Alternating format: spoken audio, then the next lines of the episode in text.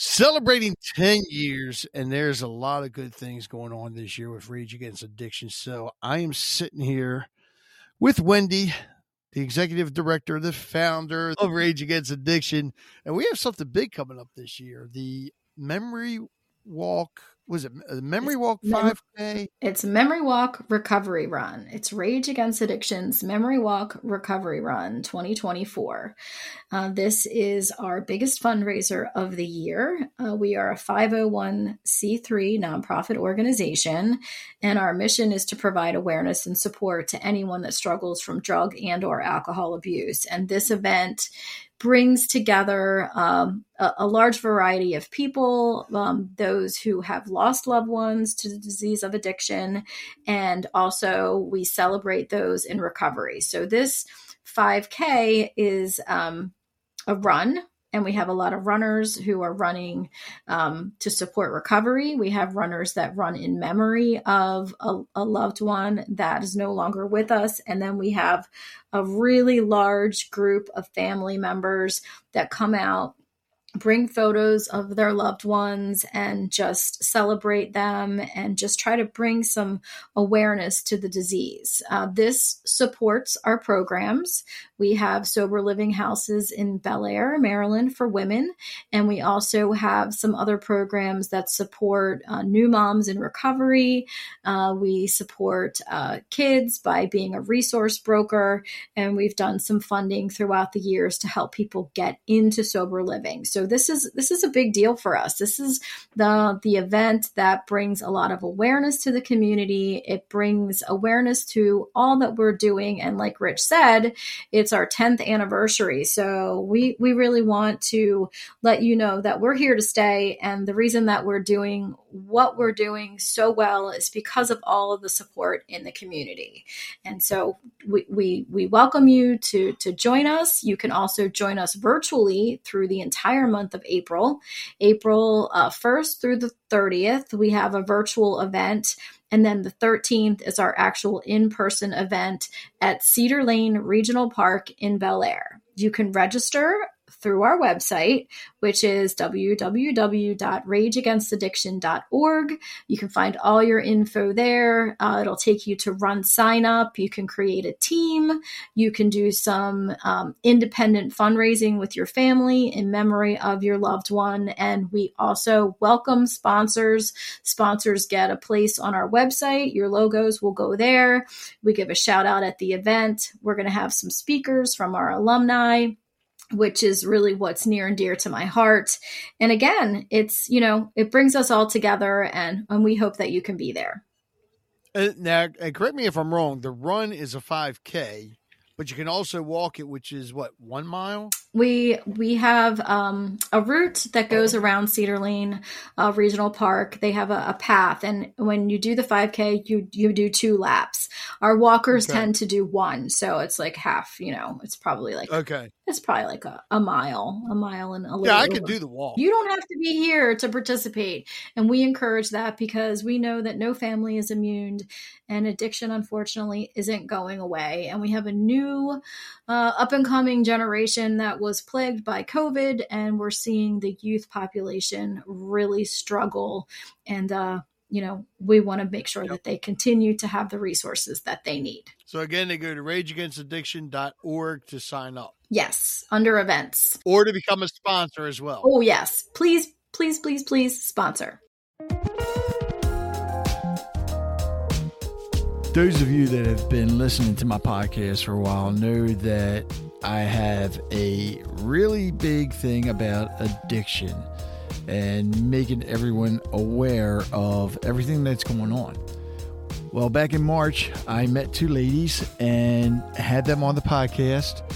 And we went ahead and put our heads together. We decided to create something in an effort to bring awareness to communities about the devastating effects of addiction and also to spread the hope about the possibility of recovery. So, with that said, this is Rage Talk. I would say the number one thing for the holidays, um, if you are with family and friends and celebrating the holiday, would be to uh, just be aware of your surroundings.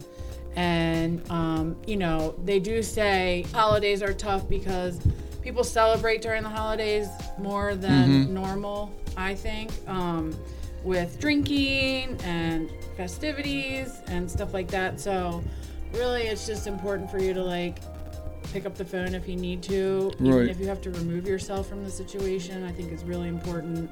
Uh, relying on like your sponsor, your network, um, or any of your supportive family um, to, you know, tell them how you're feeling.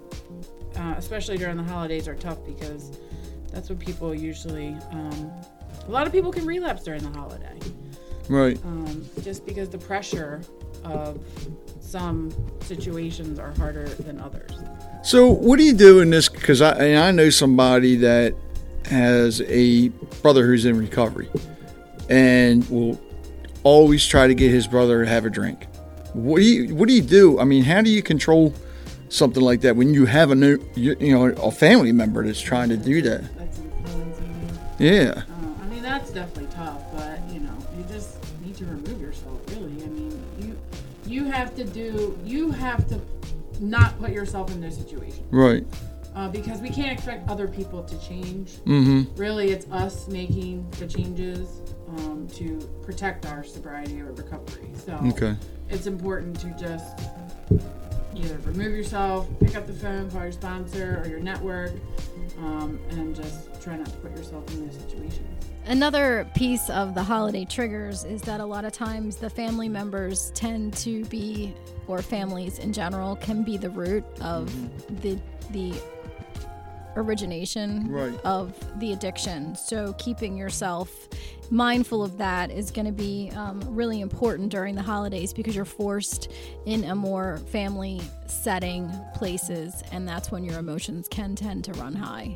Yeah, and I guess especially during the holidays, that can be hard because you can have a family member that's trying to encourage you to, and sometimes you may feel it's best to stay home, but then there could be something saying, telling you, well, no, because mom or dad want to see me, and it's very, and I guess in a way you could feel like you're letting them down if you don't. It's tough. You know, Yeah. They say change people, places, and things. You know, so Family's hard too, if, though. if there's a situation where you're uncomfortable, like you, you need to make the decision to either remove yourself or call someone and, and Right. you know talk about it. Because if not, you may be susceptible to picking up that drink. You know, Mm-hmm. um, so it's important to rely on you know your recovery network. Okay. I think on the other end of the spectrum, from a different perspective than what Rachel has, I think um, in a family situation, if you do have somebody, a family member or a friend who is in recovery, whether it's fresh recovery or long term, Mm-hmm. you have to support them. You might not understand Right. why they're stopping, but you need to support them and you need to respect their decisions. Um, and you know, like you said, the holidays can be super tough because sometimes family members are the root of a lot of issues. Right. Um, but I just think if you have somebody that you're close with who is either in active addiction or currently in recovery, like I said, you don't have to understand it, but you should respect it and Mhm. support it, and so far as maybe having some non-alcoholic drinks at a family get together. It's a great idea. Also, uh, in the recovery community, like for example, Christmas Eve to Christmas Day, certain times um, there are fellowships that do every hour there's a meeting. Right. Um, so you can look up websites on you know meetings during the holidays, and, and sometimes there's one every hour. Huh. It's like a marathon. So That's you- interesting. I didn't know that. You know, if you're struggling or Yeah. you know need to go somewhere safe, th- there's safe opportunities. And sometimes the person in recovery is doing a lot of the work on themselves, but their family members aren't necessarily catching up with them Right. in terms of the trust and the triggers that they may have. Mhm. And being in that setting, the family member may be also going through some just adjustments and accepting recovery, which Right. can be kind of a dangerous situation. So you have to be careful. Yeah. And that's where open communication really is key. If you have someone that you love that's in recovery, respect their boundaries. Exactly. And if you are in recovery, you know, make your own boundaries. Yeah. For more information, you can go to our website at rageagainstaddiction.org or contact Rachel at 443 504 8488.